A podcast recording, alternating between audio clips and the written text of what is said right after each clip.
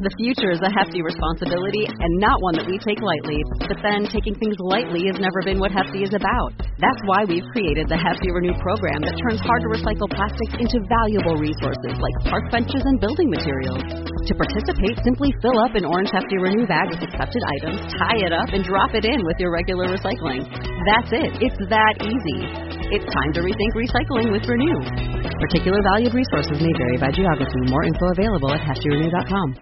I'm Doug Parker, and this is your Sunday morning news brief for September second, twenty eighteen. A vacation was cut short for a woman cruising Carnival Glory over the weekend. The thirty-six-year-old expecting mother began having contractions about one hundred nine miles southwest of Key West on Friday afternoon. She was airlifted from the ship to the Lower Keys Medical Center. Carnival Cruise Line's cruise contract says due to the limitations of medical care both on board and in various ports of call, women who have entered or exceeded their twenty-fourth week of pregnancy at any time during the cruise will not be allowed to board or sail the ship. It's unknown how far along this woman was.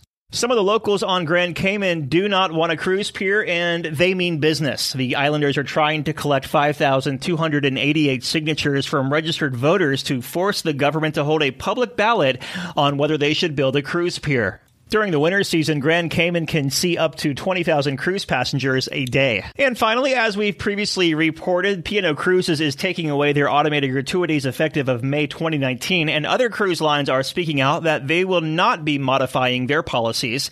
Cunard Line said in a statement to Cruise Critic, "We are not making any changes to the way we manage gratuities and can confirm that they'll continue as a completely discretionary charge." P and O Cruises' parent company is Carnival Corporation. You can find a recap of this week's cruise stories at cruise radio dot net. Doug Parker, Cruise Radio News. If you have an Amazon Alexa-enabled device, ask her to enable the Cruise Radio News skill so you can get daily updates anytime, straight from Cruise Radio.